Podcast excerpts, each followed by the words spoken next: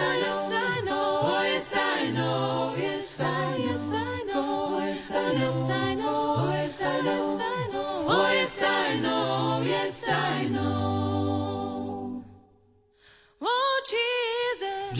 is coming, Jesus is coming, Jesus is coming, oh yes I know, Jesus is coming, Jesus is coming, Jesus is coming, oh yes I know, oh yes I know, oh yes I know, oh yes I know, yes I know, oh yes I know, oh yes I know, oh yes I know, yes I know.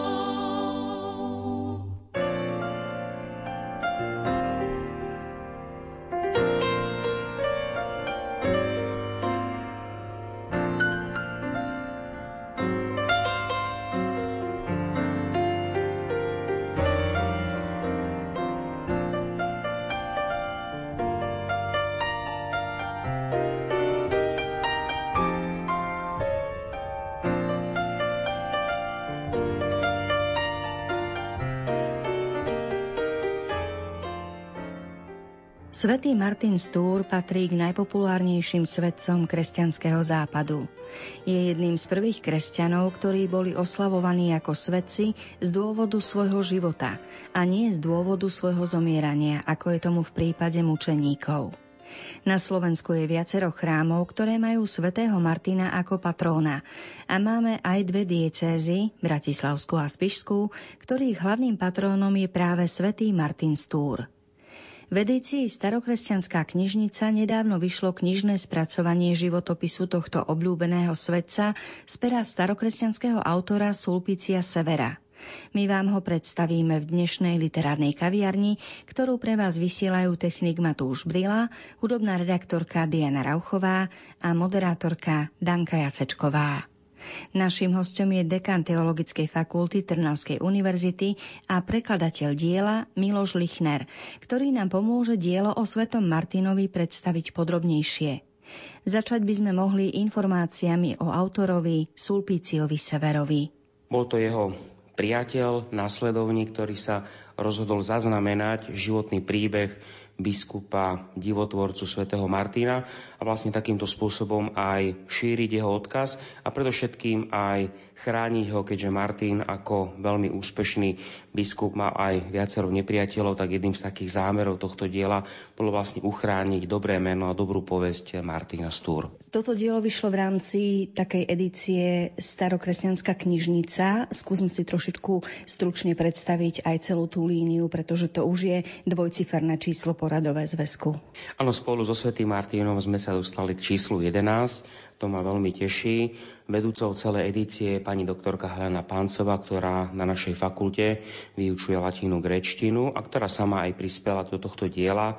Ona bola aj v počiatku tejto edície, niekoľko rokov ho viedla, potom išla štúdíne do zahraničia, vtedy som určitý čas túto edíciu potiahol ja a po jej návrate bol som rád teda, že ona sa opätovne ujala tejto edície, pretože ju robí veľmi kompetentne. Máme tam diela svätého Ambróza, svätého Augustína, Egérie, máme tam aj svätého Gregora Niského a pripravujeme ďalšie diela, aby sme takýmto spôsobom mohli ponúknuť e, pramennú literatúru, či už slovenskej vedeckej verejnosti alebo aj tej laickej. Takým našim vzorom je samozrejme tá francúzska edícia Source Chretien, len tá je veľmi veľká, tam už je vyše 500 kusov, aj tam je veľký tým ľudí, nás je trochu pomenej, ale myslím si, že už e, aj tých 11 dielov, ktoré vyšlo, je už slušnou edičnou radou a vlastne ľudia už začínajú kupovať samotné diela, aby vlastne sa im to vyskladalo do tej edície. Teológia vždy potrebuje tradíciu a sveté písmo, aby mohla pracovať a vlastne na našej fakulte máme aj tu v spolupráci s biblistami z ostatných teologických fakult katolických na Slovensku. Máme tu edičnú radu komentárov k starému a novému zákonu a potom máme u nás na fakulte aj túto edičnú radu týchto textov, vybraných textov cirkevných odcov kde vlastne vyberáme podľa nás také dôležité texty, ktoré sú dôležité tak pre duchovný život, ako aj pre rozvoj systematickej alebo morálnej teológie, pre život veriacich ľudí môžu byť užitočné alebo dokážu sa do nich s začítať aj ľudia, ktorí sú úplní lajci v tejto oblasti, ktorí povedzme sa tým nezaoberajú po akademickej stránke študínej, ale chcú si len niečo zaujímavé prečítať z týchto cirkevných odcov? Ja si myslím, že je to veľmi dobré a veľmi dôležité, aby ľudia sa vracali k prámeňom, aby sme išli, ako povedal druhý vatikánsky koncil ad fontes, aby, sme, aby ľudia pracovali s tými pôvodnými textami. Častokrát sú to alebo systematické diela, alebo povedzme životopis, ako je to v tomto prípade, alebo je to cestovateľský príbeh, ako v prípade Egérie, ktorá píše o svojich zážitkoch počas putovania po Svetej Zemi, alebo sú to napríklad homílie ranocirkevných autorov, ktoré sú naďalej veľmi čítavé a hutné texty. Takže ja si myslím, že máme už aj veľmi také slušné obecenstvo ľudí, ktorí neustále čakajú, čo vyjde ďalšie v tejto rade. A práve ľudia môžu takýmto spôsobom aj zisťovať, že naša história je aj krásna. Podľa čoho vyberáte tieto diela? Pretože, ako ste povedali, v rámci francúzskej edície už vyšlo nejakých 500 titulov zhruba. U nás teda Svetý Martin a jeho život je 11. zväzok.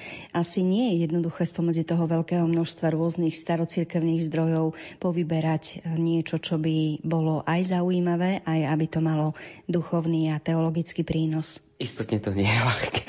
Myslím si, tu je viacero takých faktorov. Každý z nás má určitého autora alebo určitých autorov, s ktorými vedecky pracuje, takže väčšinou to sú už, povedzme, v tomto prípade tí autory, s ktorými človek pracuje. A potom mm, tak hľadáme, že čo by tam mohlo byť také zaujímavé, čo sa nám páči a či by sa to mohlo páčiť aj ostatným. A potom niekedy sa prípadne necháme inšpirovať aj zahraničnými odskúšanými edíciami, pretože Odtiaľ vieme, že určitá kniha išla dobre na odbyt, že mala veľké obecenstvo, ľudia to radi čítali, takže je tam viacero faktorov. Takisto berieme do úvahy aj to, aby sme sprístupnili pre študentov teológie určité základné dôležité texty, ktoré môžu používať počas štúdia teológie na teologické bádanie, ale aj na taký duchovný rast. Ja by som povedala možno, že vzdelávanie nielen po teologickej a duchovnej stránke, ale aj po lingvistickej, pretože napríklad táto kniha, neviem či všetky zväzky, ale konkrétne táto najnovšia je dvojazyčná, to znamená jedna strana je v latinčine, druhá je v slovenčine, aby si ten človek vlastne mohol aj trošku porovnať a zistiť, aké sú vlastne tie latinské výrazy, ako sa prekladajú do slovenčiny. To je také trochu, by som povedala, idete s kožou na trh, pretože niektorí ľudia, ktorí ovládajú latinčinu, si tak môžu aj trošku skontrolovať, či ste, či ste preložili dobre. Ak by to takto bolo, tak to budeme veľmi radi a presne vtedy sa naplní aj zámer, ktorý máme. E, väčšina týchto titulov má aj ten pôvodný text. E, študent takýmto spôsobom alebo záujemca môže vidieť, ako vyzerá vlastne pôvodný text. Samozrejme, že v mnohých prípadoch aj zasahujeme do toho pôvodného textu, pretože máme e, tie čisté texty vychádzajú z tých viacerých manuskriptov, z ktorých sa pripravujú tie vydania latinské alebo grécke, alebo teda iných cirkevných odcov a máme väčšinou jednu alebo dve takéto e, rady týchto základných textov, ktoré porovnávame a potom niekedy aj my sami zasahujeme do toho latinského textu, väčšinou či už e, v prípade prepisu alebo rôznych interpunkčných znamienok. A vyberieme si buď e, to riešenie alebo tamto riešenie z tých autorov. A takýmto spôsobom môžeme vedieť, čo to znamená práca s pôvodným textom a prečo napríklad sme preložili určité slovo takým pojmom, akým sme ho preložili, pretože ten čitateľ vidí pôvodný text, vidí náš preklad a v prípade potreby je tam ešte poznámka počiarov, kedy zdôvodňujeme, prečo sme si vybrali takýto preklad, aký sme si vybrali. To znamená, že privádzame toho človeka aj k takému určitému ďalšiemu štúdiu a prehlbovaniu témy.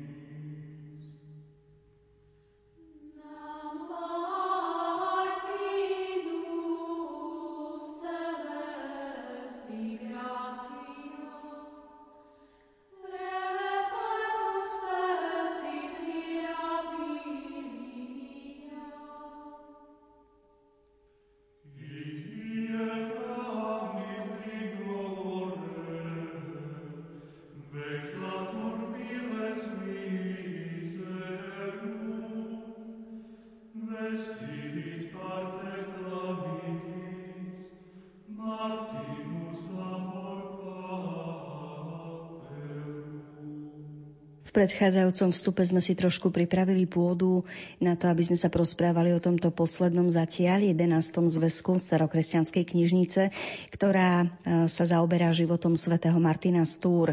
Už sme si povedali, čo to aj o autorovi, ktorý dielo napísal a poďme sa teda pozrieť priamo na podstatu veci. Trošku predstaviť to dielo, čo sa týka rozsahu, čo sa týka povedzme nejakej tej dynamiky deja, či je to opisné, čo všetko sa tam nachádza, čo sa tam človek môže pri čítaní dozvedieť. Samotné dielo je štrukturované veľmi jednoducho.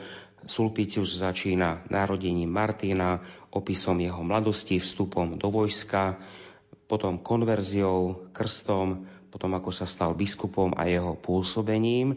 Samotné dielo nezaznamenáva jeho smrť, pretože bolo napísané a publikované ešte asi 2-3 roky pred smrťou samotného svätého Martina, ale z troch listov, ktoré potom napísal Sulpicius, máme dochovaný aj spôsob, alebo vlastne akým spôsobom Martin zomrel a čo sa stalo po jeho smrti. Takže dielo je veľmi štrukturované a Sulpicius ako vynikajúci latinista a znalec latinskej literatúry sa snažil veľmi dobrým spôsobom, lingvisticky veľmi kvalitným spôsobom opísať také dôležité etapy Martina, aby vysvetlil životný príbeh svojho hrdinu, či už počiatky jeho života, jeho životný príbeh. Tam máme takisto aj veľmi dve chronológie, pretože v prípade Martina máme ten problém, že ráno cirkevné zákonodárstvo zakazovalo prijímať medzi klerikov tých, ktorí boli vojakmi, pretože mohlo prísť aj k nejakému zabitiu niekoho. A v prípade Martina nevieme presne, máme dve verzie, či po konverzii a krste zostal len povedzme 2-3 roky vojakom a potom odišiel z vojska, alebo či ostal viac rokov. To znamená, že z toho máme dve chronológie a máme teda tak 50 na 50 e, medzi vedcami názory, že ako asi žil Martin. Určité veci, a toto je tiež musíme priznať našemu obecenstvu, že nevieme presne v určitých textoch už dnes povedať, e, či sa to stalo vtedy alebo vtedy. Ale myslím si, že takéto aj čestné priznanie má určité také čaro, pretože tá literatúra je taká, aká je. A takýmto spôsobom vidíme, ako to bolo spracovávané. To je také zaujímavé, možno aj jedinečné, že životopis niekoho starokresťanského sa písal a vlastne publikoval prvý raz ešte počas jeho života. Kto vie, čo na to svätý Martin, že to takto vyšlo? Máme takisto v prípade svätého Augustína jeho vyznania, ktoré boli napísané medzi rokom 396 až 400, 401, takže zhruba to je to obdobie, ktoré tak koinciduje práve s tým istým obdobím, kedy bolo publikované dielo svätého Martina, kedy vlastne sám Augustín napísal svoj životný príbeh a ponúkol ho ako takú autobiografiu záujemcom a čitateľom. Takže nie je to, e, myslím si, také nič výnimočné. Je to vlastne nový druh takej kresťanskej literatúry, ktorý sa začína šíriť. To znamená, v rannej cirkvi sú to predovšetkým aktá mučeníkov, to znamená, že máme zachované priebeh ich zatknutia, mučenia a tak ďalej, ale tuto už máme v období slobody, ktorá bola na cirkvi, už začína sa vyskytovať nový druh e, literatúry, ktorý zaznamenáva celý životný príbeh určitého kandidáta na svetorečenie. Čo je pre mňa zaujímavé v rámci jednak života apoštolov, jednak týchto e, starokresťanských cirkevných otcov, je to, že keď človek číta niečo z ich života, tak úplne cíti, ako tá každodennosť bola predkaná Božím pôsobením a to aj takým, ktoré sa prejavovalo výrazne na vonok. Človek dneška až si môže možno povedať, že prečo sa to tak nedieje dnes. Alebo kde je teda problém? Len my to nejako nevpustíme do svojich životov, nevnímame až tak? Alebo, alebo jednoducho naozaj to bolo tak, že v tom ranom kresťanstve e, sa tie veci diali trošku inak? Myslím si, že veci sa dejú stále rovnako. Jednou skutočnosťou je samotný životný príbeh a potom druhou skutočnosťou je určité spracovanie tohto životného príbehu. A to máme napríklad aj v prípade svätého Martina, kedy určité veci A sa to stávalo, takisto aj dnes sa to stáva, že ten písateľ e, v dobrom slova zmysle upraví ten text, aby ten jeho hrdina vyzeral trochu lepšie. A máme to aj v prípade svätého Martina, preto tam treba v určitých prípadoch jasne povedať, že toto asi mohlo byť trošku inak, alebo táto vec sa mohla odohrať trochu inak, ako ju ten písateľ opísal. Ale druhá vec je to, že títo ľudia boli veľmi vnímaví na Božie pôsobenie vo svojom živote. To je veľmi dôležité svedomiť. Napríklad e, Augustín, keď písal svoje vyznania, tak e, pozerá na svoje obrátenie aj na svoju cestu ku kňastvu už z pohľadu niekoľkých rokov, kedy spätne tam vníma pôsobenie Božej milosti. A toto vlastne aj Sulpiciu sa neustále snaží ukázať na sveto Martinovi, že Martin bol dokonalým nasledovateľom Ježiša Krista. Preto aj používa výslovne biblický slovník, biblické zvraty, aby nimi opísal určité životné situácie, v ktorých Martin vystupoval. Z toho nám ale napríklad vidno, že Sulpicius musel veľmi dobre poznať sväté písmo. Dovolím si povedať priam z pamäti, pretože prostredníctvom rozličných biblických vied a zvratov vysvetľoval životné príbehy svätého Martina. Keď sa vrátime k tomu, aj dnes by sa to dalo, len to by sa každý musel asi sám zamyslieť nad svojim vlastným životným príbehom čo sa deje častokrát povedzme na duchovných cvičeniach, kedy človek sa môže zamyslieť a keď sa chystá povedzme na generálnu svetú spoveď a rozpráva sa aj s kňazom, tak vlastne číta spätne svoj životný príbeh a častokrát tam potom človek zistuje, podobne ako to bolo v rannej cirkvi, ako Boh bol silne prítomný v jeho živote. Čo mňa zaujalo, keď som si túto knižku listovala, to bolo ešte vlastne v rámci tej prvej časti, kde sa trošku analizuje to dielo Sulpicia Severa, je, že svätý Martin, povedzme, nebol vzdelanec toho druhu, ako bol svätý Augustín, že neviem teraz, či si pamätám dobre to slovo in literatus, že, že nebol nejako formálne veľmi vzdelaný, ale skôr to bol taký nejaký iný druh múdrosti. Povedzte nám o tomto niečo viac. Sulpicius tam naznačuje jasne, že Martin v mnohých veciach prekračoval vzdelaných ľudí, ale nezachovalo sa nám bohužiaľ nič. Takže máme len to tvrdenie Sulpíciovo, že Martin bol aj vzdelaný človek, ale skutočne dnes už nevieme zrekonštruovať, či chodil do nejakej školy, ale mal priateľa svätého Hilára, akýsi vzor, s ktorým istotne musel predebatovávať rôzne teologické záležitosti. A keďže toto obdobie, o ktorom hovoríme, to je ten koniec 4. storočia a začiatok 5. storočia, je zároveň aj obdobím zápasu s arianskou herézou, ktorá popierala božstvo Ježiša Krista, tak zároveň vidno v tomto, že svätý Martin bol uvedený do teológie, aj do znalosti teológie, aj prostredníctvom svätého Hilára, ktorý bol takým jeho inštruktorom, ale Sulpicius ani tak veľmi nechce zdôrazniť, že svätý Martin bol ako svätý Augustín, že sedel a písal knihy,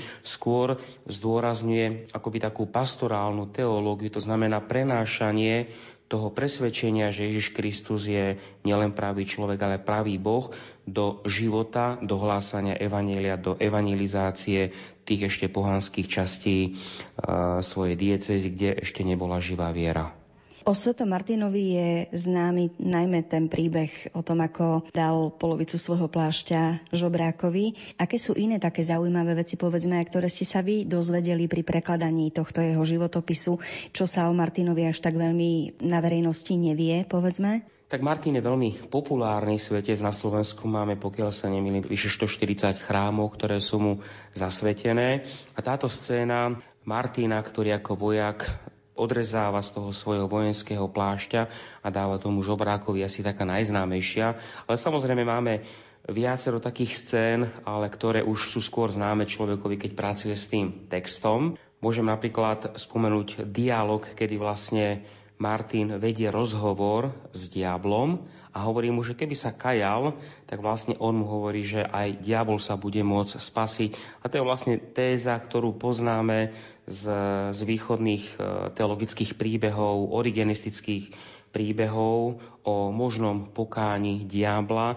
A tam vlastne sa dozvedáme, že akým spôsobom sa asi Martin mohol dostať takýmto myšlienkam alebo takýmto určitým e, teologickým názorom a predpokladám, že to asi mohlo prísť prostredníctvom Hilára, ktorý počas vyhnánstva sa stretol s východnou teológiou a mohol o týchto rôznych teologických postojoch sa rozprávať aj s Martinom. Martin je predovšetkým vykreslený ako človek, ktorý zasahuje do života obyčajného človeka a pomáha, ktorý je veľmi misionársko a pastoračne aktívny, ktorý koná exorcizmy, ktorý koná zázraky, uzdravuje a ktorý evangelizuje široké prostredie. Takže tých príbehov to by sme mohli preberať, lebo vlastne celý príbeh je tak nastavený, aby nám vykreslil Martina, ako som spomínal, ako dokonalého nasledovníka Krista. To znamená, tam ide vlastne jedna dôležitá udalosť alebo jeden príbeh za druhým. A všetky tie príbehy majú určité čaro. Môžem spomenúť napríklad aj to, že z textu jasne vyplýva, že toto obdobie je obdobím veľkého šírenia sa mnížského života, ktoré v západnom kresťanstve, to znamená juh Francúzska, prípadne Španielska a tak ďalej, a vlastne mnížstvo, akom si slova zmysle zmenilo, v pozitívnom slova zmysle zmenilo tvárnosť Európy, kresťanskej katolíckej Európy, pretože boli to predovšetkým mnísi, ktorí sa čím ďalej tým viacej stávali potom biskupmi, pretože v tých kláštoroch bývala poskytnutá určitá taká teologická formácia. To znamená, že Tí mnísi mali nielen zabezpečený alebo mali aj kvalitný duchovný život, ale mali aj určité teologické vzdelanie. Vieme napríklad tak vydedukovať určité veci, že mnohí nasledovníci svätého Martina, ktorí mladí ľudia, ktorí začali praktizovať asketicko-mnížský život, chceli po vzore svätého Jana Krstiteľa mať taký istý odev, aký mal on z ťavej srsti. Lenže kde sa, pravda, na Južnej Európe zoberie ťavia srst, to znamená, že musel tam byť čulý obchod. Toto sa muselo dovážať a z toho môžeme predpokladať, že mnohí z týchto nasledovníkov neboli len jednoduchí chudobní ľudia, ale že muselo ísť o bohatých mladíkov alebo o mladíkov z veľmi bohatých rodín, pretože stálo to určitú finančný obnos, aby si nechali doniesť plášť alebo asketický odev, ktorý bol z ťavej srsti. A toto pravda, že v texte nemáme, ale vieme to vydedukovať tak pomimo a takýmto spôsobom dokážeme vyskladať, že z akého prostredia asi pochádzali následovníci svätého Martina. Ale pripomínam ešte raz, že je to skutočne obdobie veľkého šírenia takého asketického mnižského ideálu a to je tiež veľmi také zaujímavé, pretože v cirkevnej histórii zistujeme, že boli to práve obdobia vzniku rozličných asketických skupín alebo nízkych skupín, ktoré prinášali silnú evangelizačnú vlnu alebo obnovu života cirkvy. Posledná otázka z mojej strany. V čom je svätý Martin, ten životopis, ktorý vyšiel z pera Sulpícia Severa, inšpiratívny osobne pre vás? Myslím si, tá základná životná črta, ktorú načrtáva Sulpicius, a to je Martin ako dokonalý následovník Ježiša Krista. A toto je veľmi dôležité si uvedomiť aj dnes, že vlastne my častokrát hovoríme, že mali by sme sa správať, ako je to v katechizme napísané alebo v nejakom inom diele, ale mali by sme si uvedomiť to, čo vždy zdôrazňovali veľkí duchovní autory, nasledovať životný príbeh Ježiša Krista, tak ako je opísaný v evaníliách, ako je ohlasovaný v cirkvi a správať sa v živote tak, ako by sa správal Ježiš Kristus.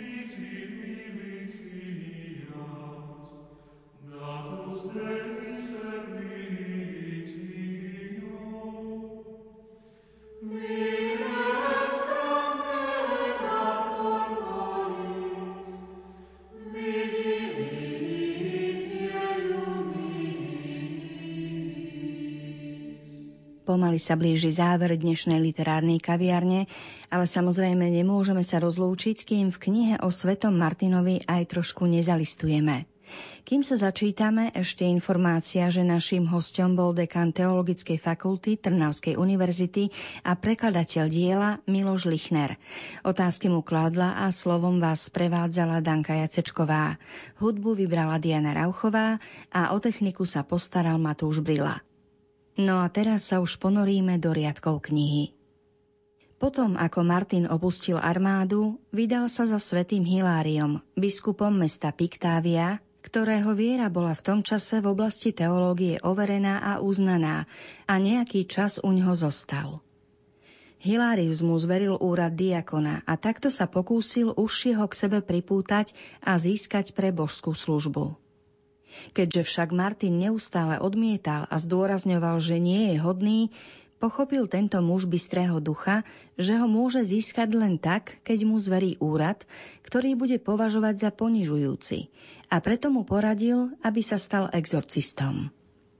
Martin neodmietol toto ustanovenie do úradu, aby sa nezdalo, že ho odmietol ako príliš nízky. Zanedlho potom dostal vo sne výzvu, aby v nábožnej starostlivosti navštívil svoj dom a rodičov, ktorí ešte žili v pohanstve. Martin odišiel so súhlasom svätého Hilária, ktorý ho vyprevádzal so slzami a zaprisahávaním, aby sa vrátil. Hovorí sa, že odchádzal smutný, potom ako potvrdil svojim bratom, že bude znášať veľa protivenstiev. A budúcnosť mu dala za pravdu. Len čo v Alpách zblúdil z cesty, narazil na lúpežníkov.